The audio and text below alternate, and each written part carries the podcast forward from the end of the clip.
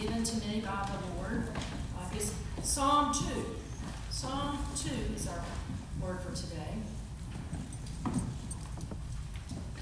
Hear the word of the Lord. Why do nations rage? Why do the people waste their time with futile plans? The kings of the earth prepare for battle. The rulers plot together against the Lord and against his anointed one. Let us break their chains, they cry, and free ourselves from slavery. But the one who rules in heaven laughs. The Lord scoffs at them. Then in anger he rebukes them, terrifying them with his fierce fury.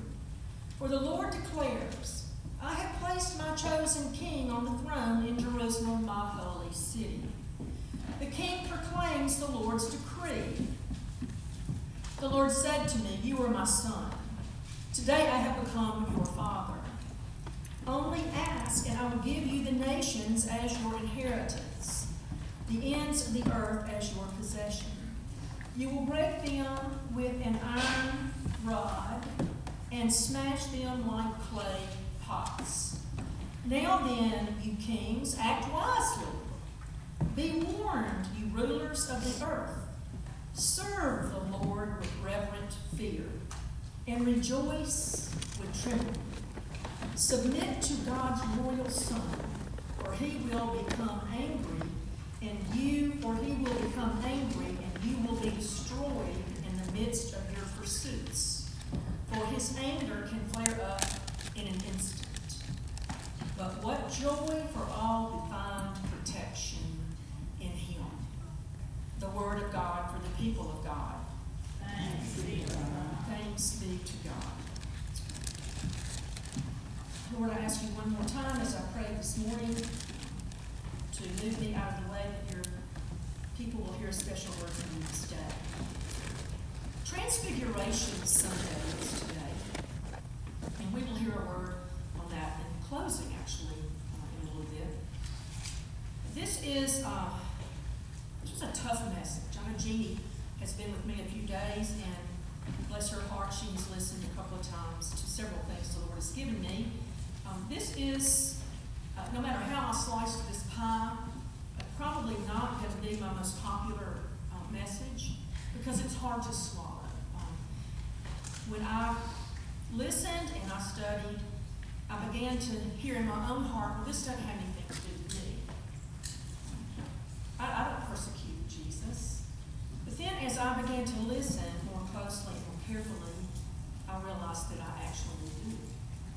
So it's a very personal message, and I respected that the United Methodist um, lectionary folks put it on the last Sunday that we worship before we begin Lent on Wednesday, a time of our reflection for um, transformation in our own lives to see what we add or take away or what the Lord's doing in our lives, to take a real solid look at putting our money where our mouth is or to see if we're doing so in our lives and our walk with God, to practice what we preach per se. Transfiguration means to transform, to change something into something different, to exalt or to glorify. It has a lot to do with appearances. Um, you know, as I thought about it, we were out this week taking pictures of a, a friend, an old friend of ours, she and I, and sharing um, life lessons together.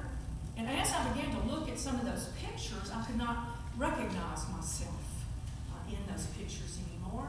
Um, I have gained a few pounds, I will not tell how many. Um, but I also began to see that as people responded to me, um, they were being gracious, and I recognize that as we transform, we sang this morning to tell our stories. We are the hands and feet of Christ in this hurting world, and we're hurting too. So as God transforms us into something different for His glory, we begin to take on, do we not? We pray His glory. And so we, we begin to, so prayerfully not look at our outer appearances anymore, but inner self, our soul, what is going on within us. And uh, I remember saying this to y'all when I first came a year or two ago. You know, um, we're so concerned about our outward appearances. I think more so sometimes than we ought to be. And um, I know when I look at myself and I go, I am, I look so tired. I'm like, well, why would I not want to look tired? I am tired. or, or, oh my gosh, I'm looking older. Why would I not want to look older? I am older. Um, you know, so so pride and selfishness, vanity um, runs amok sometimes within us, and so those can be sins in our life and smaller gods. So today is about, for those of us, if I, as uh, Shelley sometimes says, step on your toes, um, it stepped on mine. So I pray that God speaks. Um, it is about control. Those of us who like to be in control of our lives and our circumstances, or that we uh, like to control others in our lives or in our circumstances. But more importantly, about letting God be sovereign and ultimate in control in our lives and trusting that He is still in control. Ultimate rule, God, ultimate rule. Do we live like we believe that? Do we?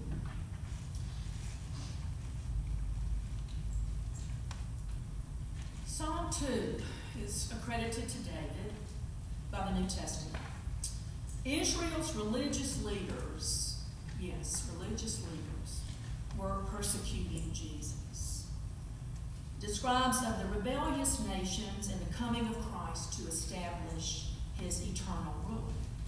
David, as we know, was a shepherd, a soldier, an earthly king, and a prophet, and the bloodline I thought, wow, you know, religious leaders were persecuting Jesus. Do I not also do so sometimes? This song shares with us the amazement that cultures and governments of this earth would try to ignore God. Try to ignore God. Not unconsciously, try. Hear that again. This song expresses sheer amazement that cultures, our lifestyles, and governments of this earth would try to ignore God. Herein, especially religious leaders. Now, as a religious leader, I can say that sometimes, or maybe often, I find myself ignoring God.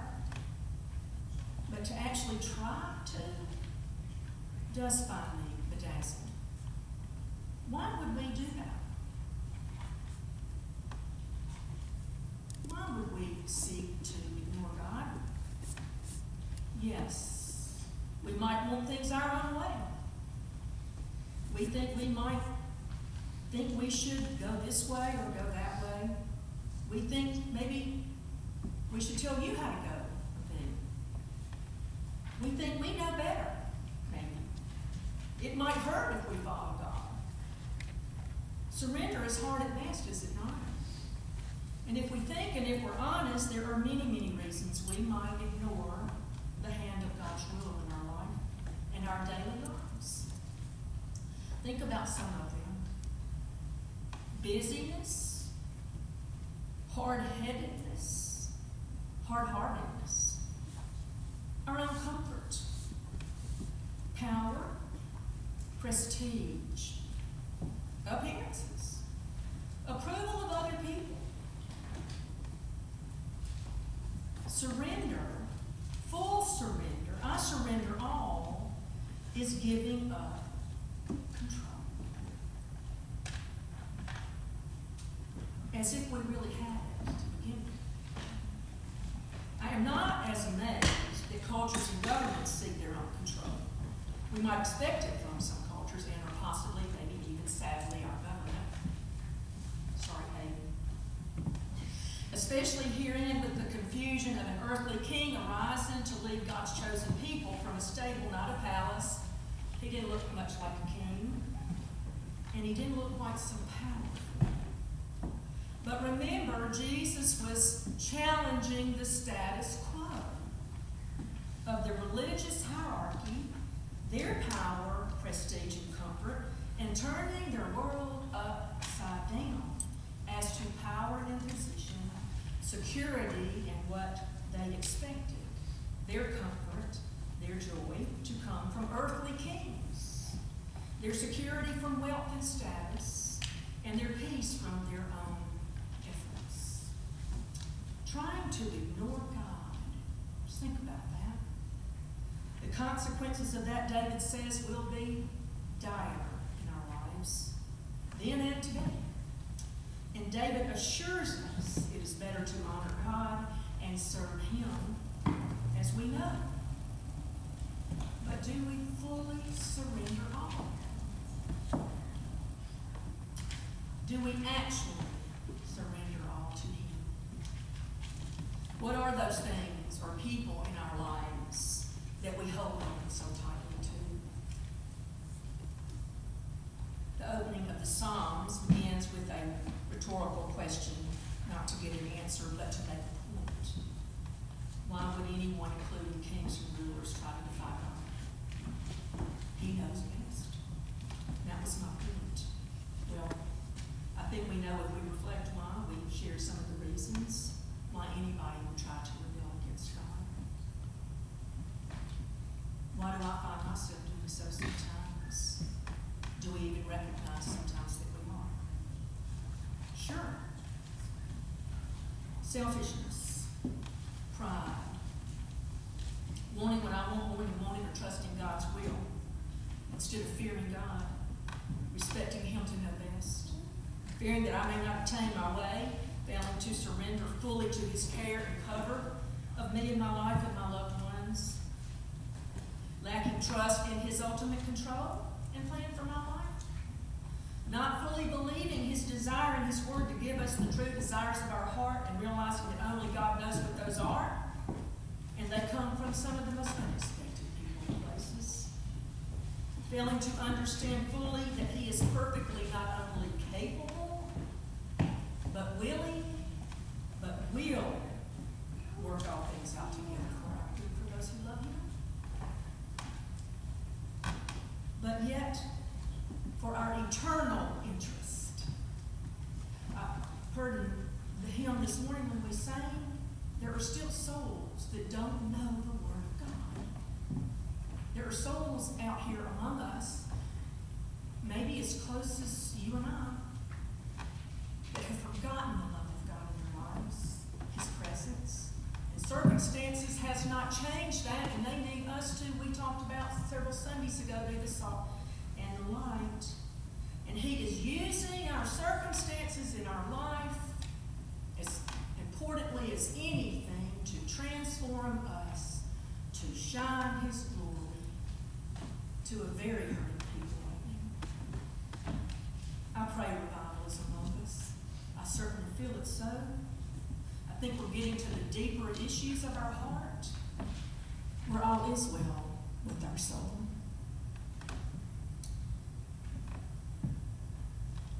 The true desires of our hearts comfort and love and joy and peace and trust in a God that can only provide through His Son and our Savior Jesus Christ. And no other small gods or kings or trying to control or change things can take the place of what He can do in each of our lives, no matter how young or old we are. But yet, for His glory and His kingdom, not our own appearances or glory, for kingdoms. Do we even recognize if we are distancing or turning away from God? Trying to control our lives. We can't take anything else in our hand if we're holding on to everything too tightly.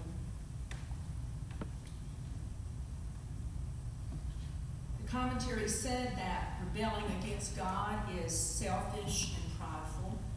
It looks selfish and prideful. It also brings with it hate and anger when we can't have our way. Sometimes we get angry, and it says, We will hate one and love the other. We cannot serve two masters, Matthew 6 24 reminds us. Either we will hate the one and love the other, or we will be devoted to one and despise the other. We talked last Sunday about you can't hold two balls in your mouth not two big ones, as my lab tries to do. One will drop.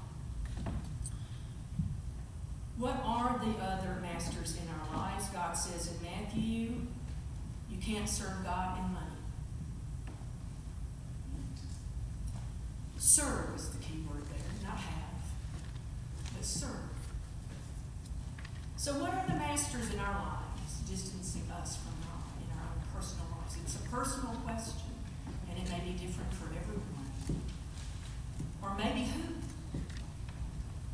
Who do we put above God's control of our lives? What or who controls us? What or who do we depend on to cover us for protection? Or to care for us? Not just by what we say, but by how we live our lives. I mentioned this morning, I heard on the radio, there was a football coach somewhere, or maybe it was a baseball coach, but a coach, that that's team had high regard and respect for his integrity. And the teammate said, it's not how many victories we won, it's how he lives his life in getting us there. I love this song because it hits to the heart of our humanity. The fury of earthly people is not intimidating to our. He knows we get mad at him, but he wants us to tell him and be authentic and honest with him, not appearances, but to be real. He's a real God that knows real people. We see here in his response to those who attempt to defy him is what? Found this uh, amusing laughter. He scoffs, it said in the word today. Remember, I told you about my friend Lavelle, who was United Methodist minister. She said, I've said it several times to you guys. She asked me, How's that working out for you? I'm like, How was, How's what working out for me, Lavelle? She said, Are you still trying to tell God what you're going to do? Or what you're not going to do? I told her that wasn't worth working out a darn for me years ago, it's still not working out worth a darn for me. See, I didn't recognize that by trying to change my circumstances that were bringing me closer to depend on God, I was trying to take away the very things that were drawing me nearer to God in my life. So He is making sure, I'm sure smiling at me, if not laughing, that my circumstances had changed, but He has changed me. And that's what He's trying to do. Paul told us last week in 1 Corinthians 3 no one knows the mind of God except the Spirit of God. And no one knows the heart of man besides God. But God does know our heart. We can't put on appearances for God. So who am I? Are we trying or why to tell God what to do? We are. Or others. Only God knows that. Or what I will or will not do. I do that which I do not want to do, and I do not do that which I want to do, Paul says. I find myself in that situation a lot. And really, in its own way, is that not persecuting Jesus? And as a religious leader to boot.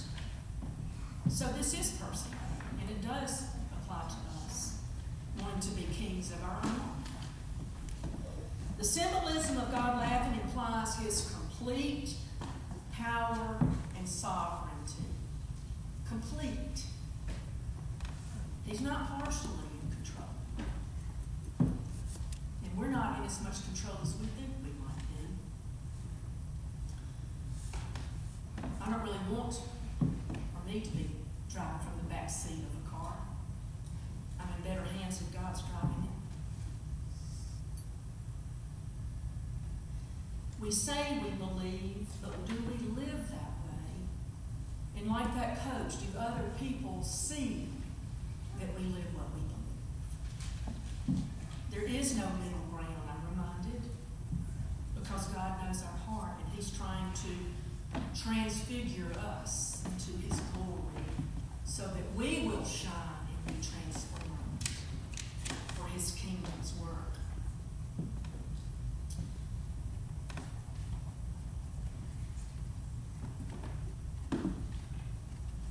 As I listen here, change my words a little. Psalm 23 came to me today for our call to worship. I had a hard time choosing the call to worship today. And it led me to Psalm 23, which is perfect for today.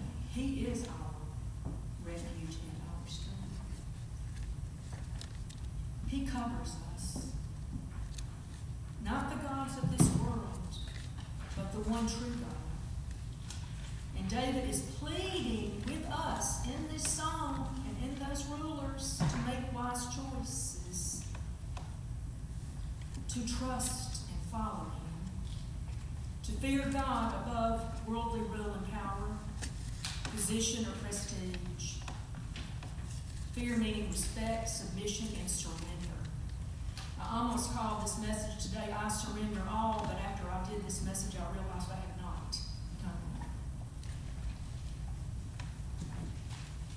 done. To kiss the Son means giving due honor and respect to the anointed one that he deserves. I ask, under what cover or whose do we find our refuge and our strength? We might say today, well, this is not about me. Then as we reflect and consider, maybe it might be.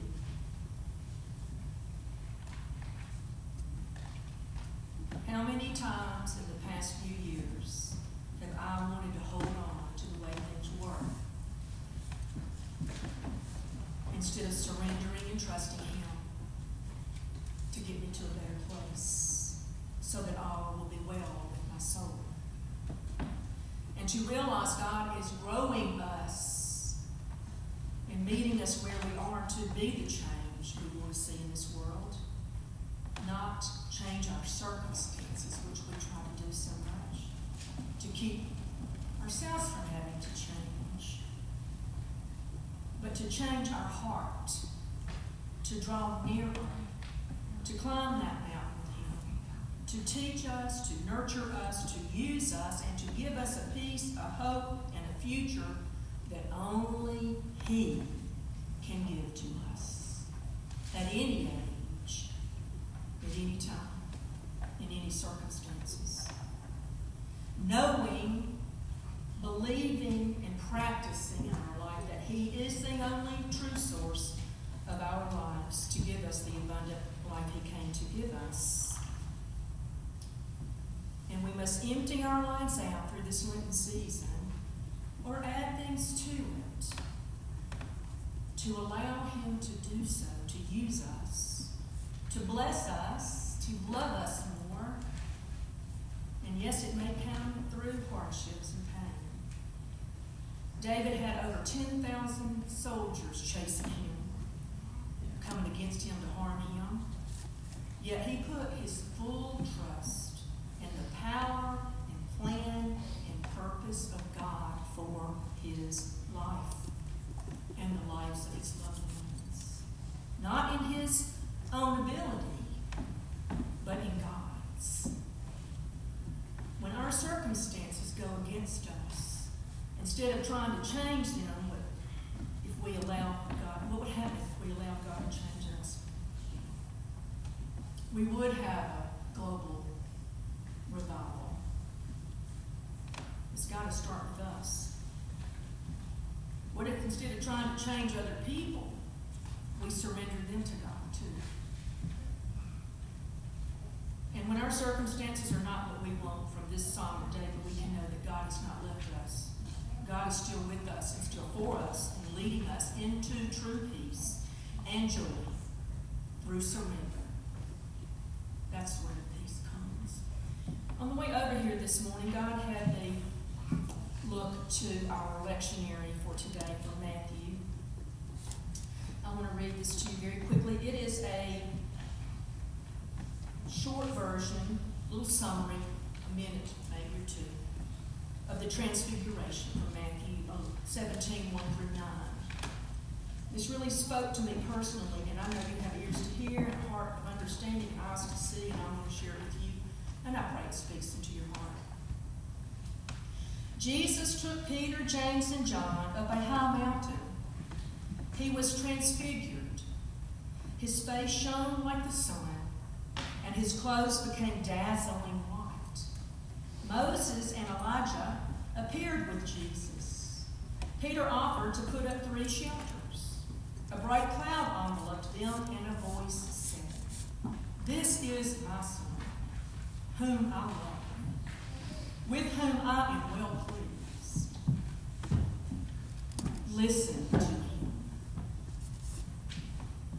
The disciples fell to the ground terrified. Get up, said Jesus. Don't be afraid. When they looked up, they saw no one except Jesus. Jesus is saving us, nurturing us, maturing us, as we talked about last Sunday, our spiritual maturity to mold us into the creation He made us to be, that only He can do. May we let Him, and may He transfigure us as we seek Him during this season.